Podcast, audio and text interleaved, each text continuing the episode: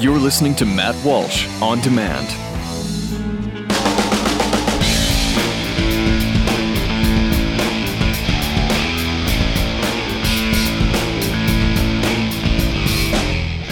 Welcome, welcome to Matt Walsh on Demand. Hope you're having fun uh, digging out of the out of the snow yet again. The 17th snowstorm of the year. If you live here on the in the Northeast, uh, man, snow. I tell you what, snow, precipitation. Am I right? This is if you live on the East Coast, this is the the number one winter sport that we have is complaining about the weather. It's the one thing we all love to do in the wintertime. We all get together and we complain about ah, it's snowing again snow. We shake our fists at the air, and it has very little effect, surprisingly. Well, uh, listen, I announced a couple days ago that I want to start doing a second podcast each week. Um, and don't worry, I won't overextend myself. All right, I know you're thinking second podcast. Whew, that's a, that sounds really difficult, Matt. So for a second time each week, you'll just talk to yourself into a microphone. Yes, that's what I'm going to do. This this is what I do for you. Do you understand? I, want to do a second podcast that will be that will be dedicated to to nothing but answering emails because people email me all the time with topic suggestions or just ask my opinion about something or to give their opinion. And um, if I was able to take calls on this show right here, I'd be able to take all that feedback live, and that would be great. But I can't, so I figure this is the best way to make the um, show interactive. So I'm going to start doing that next week. So this week I, I want to spend time instead on just one topic that several people have emailed me about in the last few weeks. And they've, they've emailed coming from one side or the other on this. So, over the last week or so, the subject of pornography has come up on my Facebook and Twitter a few times. Uh, there was a Russell Brand video. Yes, that's a Russell Brand video. He's the, the well, I don't know what he is exactly. I guess he's a, a comedian, British comedian, uh, known for being this secular, liberal, kind of sex crazed guy but he did a, a, video where he rants about the dangers of porn, and it was quite awesome, and I thought very compelling and surprising as well. There was also a study that I tweeted out um, couple days before that about how porn is causing men to delay marriage longer and longer. Not much of a surprise there, but when you, when you consider the reason for it, it's very disturbing because men are having their desires for intimacy satiated by internet porn. So it's not so much that they're delaying marriage they are replacing marriage with internet porn.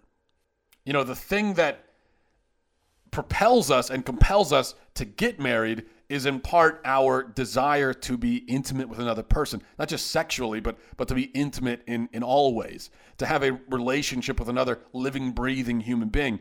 But we are having that desire met and fulfilled, um, although certainly not completely by any means, by by by porn. It's kind of like if you're very hungry and you drink a lot of soda and you feel f- full for for a little bit, but really you're not, and your body is still starving.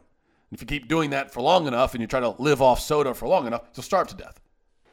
And then finally, there was a conversation we had on Facebook um, just a few days ago about a show called Sex Box on WeTV.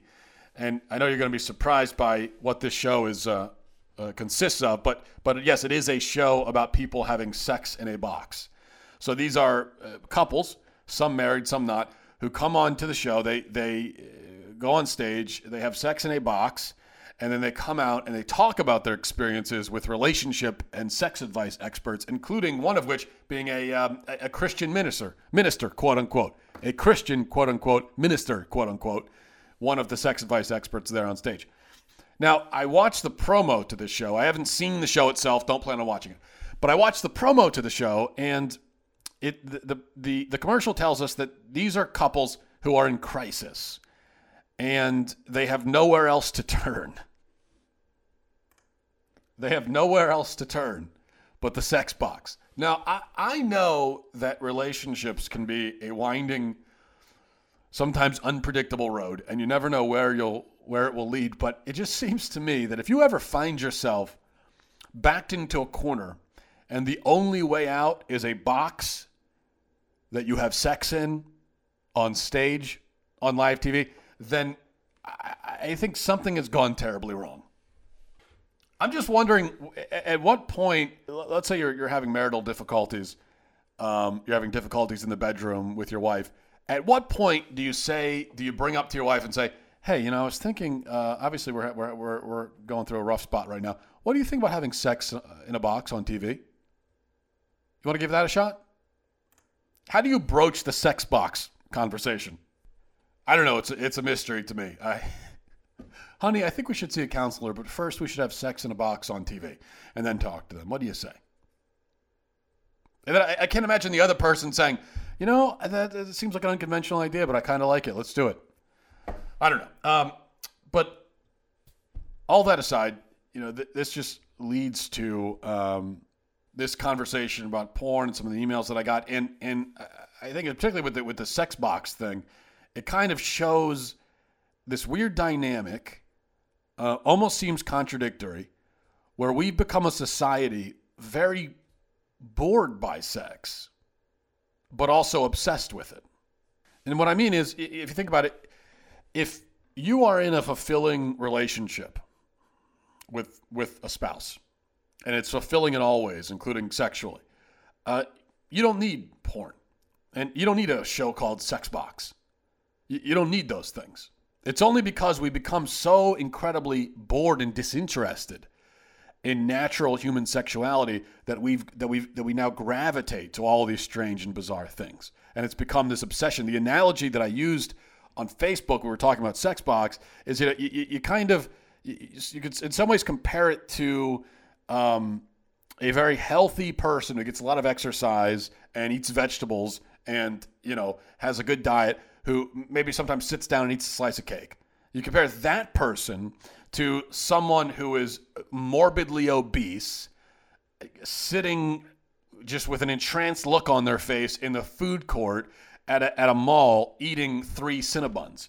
You know, you think of the latter person, you might say, well, that person loves food. And you would think, well, that person loves food more than the healthy person having the cake. But really, it, it, the opposite is the case. The person eating the Cinnabon has a compulsion, has an addiction, even. And yeah, they eat a lot of food, but they don't love it. For them, it's a prison. They're a slave to it. They hate it. It's only the person who has a mastery over it, who has some discipline, who puts it in a certain context, who can put it into perspective. That's the person who truly loves, truly loves the food. And and in this case can really enjoy the cake. So here's what here's what I want to say about about porn. And I, I want to start with with this disclaimer. Um, you need to understand that I am uh, a coward. Okay, I am selfish. I am weak. I'm not holy. I'm not brave. I'm not particularly virtuous. I am small. I am insignificant. So, all the things that people say about me, uh, the, the insults that are thrown at me, a lot of them are true. Now, why am I telling you this? Well, because sometimes I have the urge to state the obvious, and I just can't help myself, but also because when you take the anti position on this subject, you open yourself up to accusations of being self-righteous and holier than thou. And and that's that's true these days if you make any moral assertion whatsoever. You're going to be called self-righteous and holier than thou no matter what you say if it's a moral I mean, you could come out opposed to arson or grand larceny or drop kicking baby seals and without fail somebody will label you self-righteous for it. Oh, now you don't think we should kick seals in the face. Look at Mr. Holier than thou over there. So no matter what happens, you're going to be labeled that. But with pornography, the tactic is universal. Virtually anyone who sets out to defend porn will include in their argument that anti porn folks are holier than thou. And there's no exception to this rule. In the minds of many people, you simply cannot uh, speak ill of smut without being a pompous Puritan intoxicated by the scent of your own flatulence. So it's, it's a defense mechanism developed by porn apologists, and it's incredibly effective. I mean, after all, if the person telling you about the evils of porn is nothing but an obnoxious, um, overbearing, you know, scold, then why should you take their argument seriously? I guess you shouldn't. So I am doing my best to diffuse that notion up front. I think porn is a poison festering like leukemia in the bloodstream of American culture. But I am not Mother Teresa or Gandhi. I am not a saint. I am not here to tell you tales of my moral superiority because I don't have a lot of tales to tell in that regard. I'm just here to say the truth, and the truth is, uh, the truth is the truth, no matter who says it, and no matter for what reason they say it. So before you discount everything I'm saying as just, oh, well, it's just Matt Walsh being self righteous again, you have to understand that, that you're rationalizing that despite the fact that the only vicious and personal attacks I will be launching in this entire thing are the ones I'm launching against myself right now. I believe you, on the other hand, um, the person listening to this, I don't think you're evil if you look at porn. I think you're succumbing to a compulsion or even an addiction. And I think you want to be free of it, but right now the mountain seems insurmountable. That that's the irony of this entire issue. See, we're all arguing over something that we agree on, and I, I think that happens a lot. Okay, I don't even know if that's really ironic. I'm not sure if that if that makes it. Uh, nobody knows what irony means when it comes down to it. Can we all admit that? Nobody's sure what it means for something to be ironic. We just we use the term when it feels appropriate. So anyway, when it comes down to it, uh, nobody really likes porn. There is no joy to be found anywhere in the same vicinity as porn.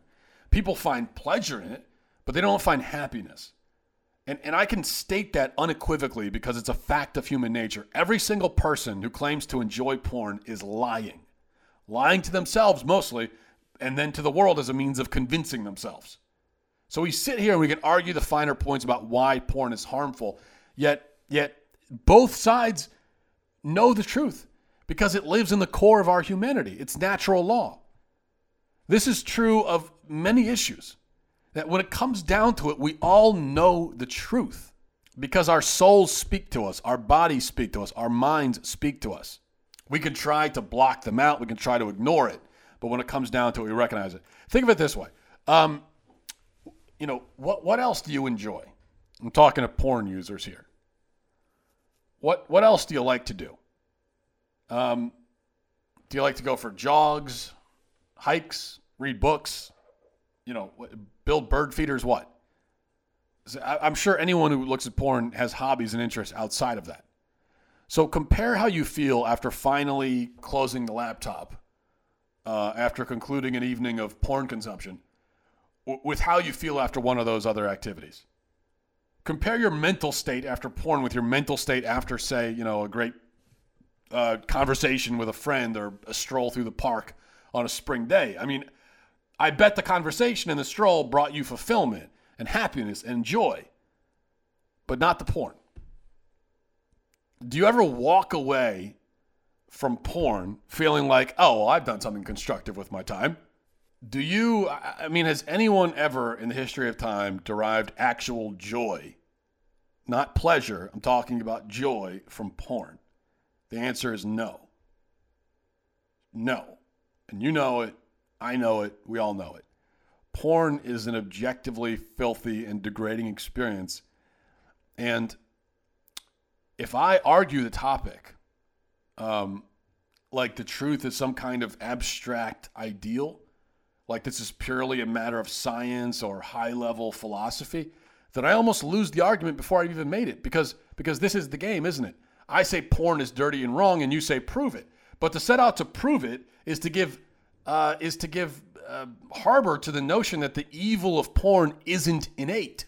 You know, as if anyone really needs to be convinced that it isn't particularly healthy to spend years of your existence ingesting a river of deviant filth. Where do you think this sex positive idiocy comes from? You know, the sex positive stuff you hear that's very popular in colleges now. People have dedicated their lives and their college professorships too to, to combating the shame that's naturally attached to promiscuity and pornography because they want to disassociate these things from their substance. You know, almost it's like it's like um, imagine having a trash positive movement to battle the revulsion we all experience when we're in close quarters with a pile of hot moldy garbage. See, these aversions, the shame attached to porn, the nausea attached to overflowing dumpsters, these aversions are intrinsic and they're intrinsic for a reason our minds and our bodies are telling us, hey, this isn't cool. Lay off.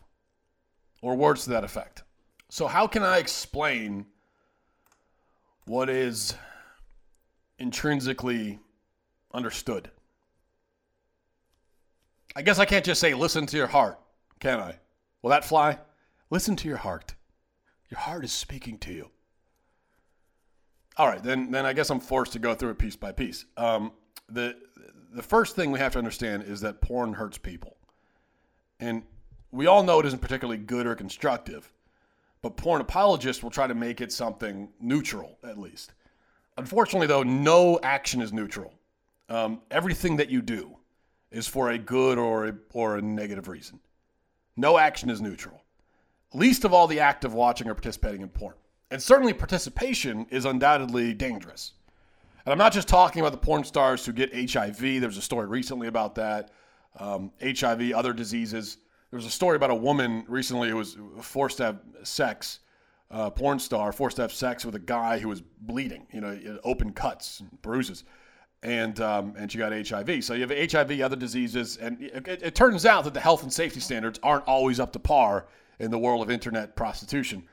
But studies show that uh, porn prostitutes have, have enormously high rates of STDs and drug addiction, are generally less healthy than even Las Vegas hookers. And these are just the like super professional porn stars, okay? We're talking about corporate porn here, big porn. As you know, the average webcam sex fest that you find on Google isn't nearly as clean as the decidedly unclean industry porn. So out in the wilds of cyberspace, you never know what you're looking at. And in fact, you might accidentally be lending your support to sex traffickers because porn is, after all, purchased sex. So you may not be paying a subscription fee, or maybe you are, but your views are generating revenue for, for the website that you're on, one way or another. So once you wade into the waters of the sex trade, there's no telling where that product came from. And it might bother you that I just referred to these women as products, and it should. There's just no avoiding the fact that pornography drives demand for sex trafficking. And those people that you're watching, I mean, how do you know that they're fully consenting? How do you know that they aren't on drugs? How do you know that they're not children? It's funny, we're, we're so obsessed these days with making sure that we don't consume a single apple or grape or hamburger patty or anything without knowing exactly where it came from, how it was made, what's in it. Yet we have no issue with, with consuming billions of megabytes of porn without really any clue if the participants are sober, consenting, or even adult. You know, so we say to Walmart, "Hey, Walmart, you better reassure me that these that these are free-range chicken nuggets. I want these to be sourced from from a local farm within 12 miles of this zip code, okay?" But then we say to the porn site, "Hey, porn site, if this is actually child rape I'm witnessing, just don't tell me and it's cool, all right?" It's a strange disparity, isn't it? But I guess I shouldn't be droning on about the effects of porn on uh, the people who make it, because obviously, when you consume porn, you do it solely for yourself. And that's actually the worst thing about it.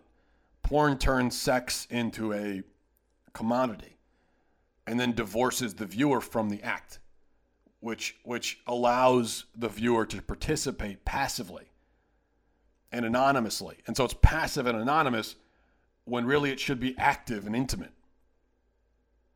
We are, we are like faceless onlookers peering. We're like stalkers through the window of a motel watching while someone else has sex with a woman they bought and paid for. Only it's worse than that, really, because because at least the peeping tom is forced to reckon with his behavior because he's out in the cold, ducking behind bushes, watching these two use each other, and and and from there he sees the whole act. Okay, he sees the whole body, the whole exchange.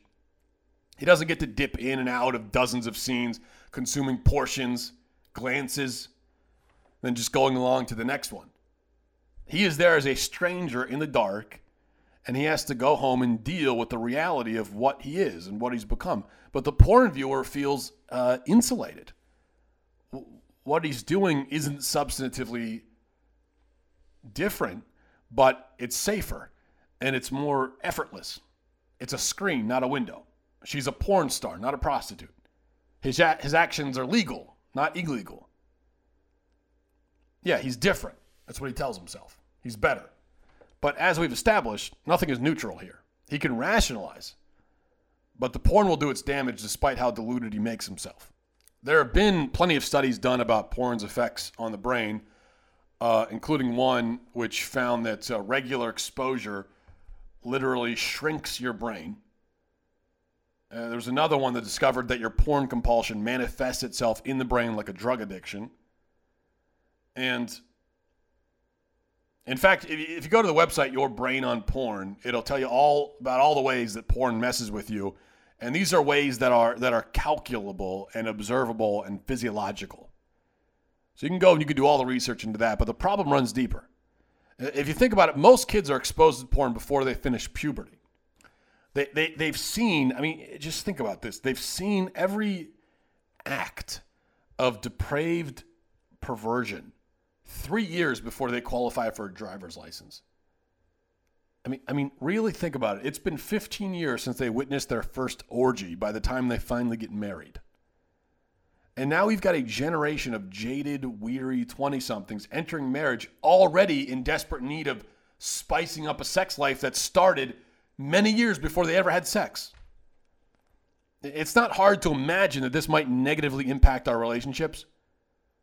Um, but if, if you are having trouble imagining it, I mean, there are plenty of studies again showing how porn consumption leads to infidelity and divorce. And even that's not fair because porn consumption is infidelity, so it can't really lead to something that it already is. And I know that the response is, hey, they're just images, it's just for fun, it's not cheating. I've never quite understood how anyone could make that argument um, that porn isn't cheating because they're just images, it's just a screen, it's just for fun. How can you make that argument and then deny that argument to your spouse when she insists that her affair with a coworker was just sex. See, see, once you take the reductionist approach to porn and you boil it down to what it materially is, calling it just an image, as if you're just watching, as, as, as if you're just watching shapes bump together, like you're just watching Tetris or something. And when you do that, you end up doing the same thing to sex itself. Because sex, looked at literally, is uh, just a sensation. It's one body body part inside of another.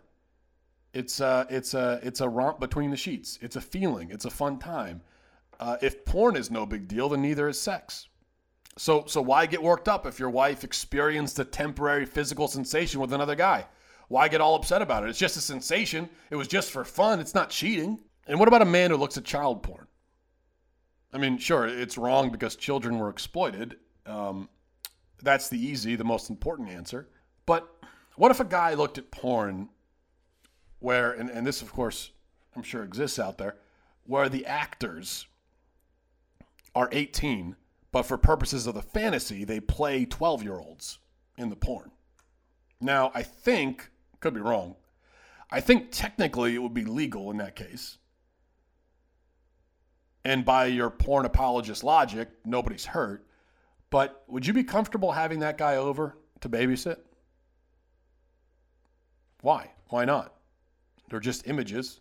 It's just a fantasy. Right, but it says something that those particular images appeal to that man. Most men who look at child porn do act out on the images eventually, but even if they don't, there's still something dark and terrible going on inside their minds and their hearts.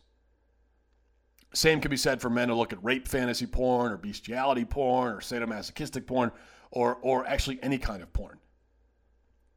To one degree or another, the porn you watch is an expression of the turmoil in your soul. And that's why you feel like crap when you're done with it because, because you were feeding that beast.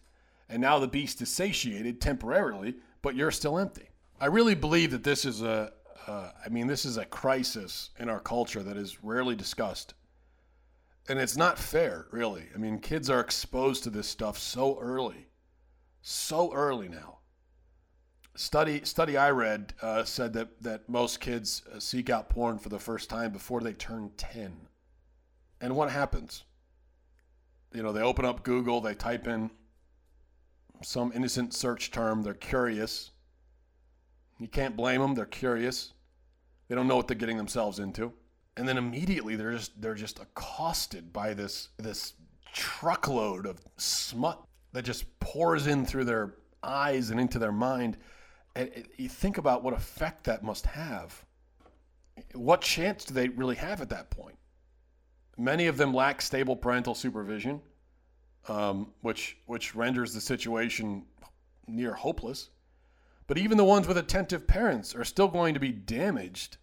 I mean, the moment they first stumble into the filthy bowels of internet porn, they're damaged. And how do parents make 100% sure that that exposure never occurs? They can't. They can try, uh, but no strategy, save for fleeing into the Amazon jungle or something, is bulletproof. And then to compound the problem, society tells them it's all okay, it's harmless, it's fun. All those flimsy rationales that nobody really believes. And eventually these kids grow up into full fledged adult porn addicts. And it's a tragic tale that plays out millions of times and will play out millions more if we don't start being honest with ourselves and with each other. And this is something that, look, this is not a conservative Christian thing. This isn't an ideological or religious thing. Doesn't matter if you're conservative, if you're if you're liberal, uh, if you're Christian, atheist, Muslim, Jewish. It doesn't matter. Doesn't matter. Doesn't matter what your uh, persuasion is ideologically or religiously. We should all agree that you know w- when you have a situation where where people are spending years of their life just ingesting this filthy, depraved violence disguised as sex, and doing so from a young age, starting a, before they even hit puberty, going through their, their formative years, ingesting this stuff, um, uh, uh, nothing good can come of it. We should all be able to agree about that. And because we're human beings, we value sex as well. We should. It's a beautiful thing, it's an important thing, obviously. But, and, and because we value it, we should be disgusted with how porn devalues it and and reduces it reduces it to something just about images and body parts and and and these people using each other. I mean, you're you're using the person that you're looking at. They're using you. It's just we should all be disgusted by that. And we should all be able to look at it and say, well, this isn't making my life any better. I think it was, was it American History X? Um, that scene in American History X where uh, after Ed Norton sees the light and or I guess he's going through the process of not being a Nazi anymore, and then the uh, the uh, the black uh, was a school principal comes and visits him in the hospital and uh, something like you know what what are you doing that's making your life better? Um, I think this was American History X. Maybe it was Dr. Phil. I don't know. One of the two. But what are you doing that's making your life better? And that's a question we should ask ourselves, and, and, and we should ask ourselves about you know anything that we spend time doing on a daily basis. We should say, is this making our life better? Is our life being improved by this activity? And there are plenty of recreational fun activities where we could say, yeah, you know, that is making my life better. Eh, not if I do it all the time or if I do it for seven hours a day, but but it is making my life better. Um, can you say that about porn? I don't think you can. And maybe that's all that needs to be said about it. Anyway, that's going to do it for me. Um, be careful out there with the uh, with the bad weather. I, I, was driving the other day, and I was uh, you know it was of course snowing as it's been this entire winter, and I spun out. You know, was driving onto the road, and I spun out, and um, I could have died. You know, I really could have. Well, really, I was going three miles an hour, so I probably wouldn't have died. But that's how I tell the story anyway. So be careful, and I will talk to you next week. Uh, Salus. Godspeed.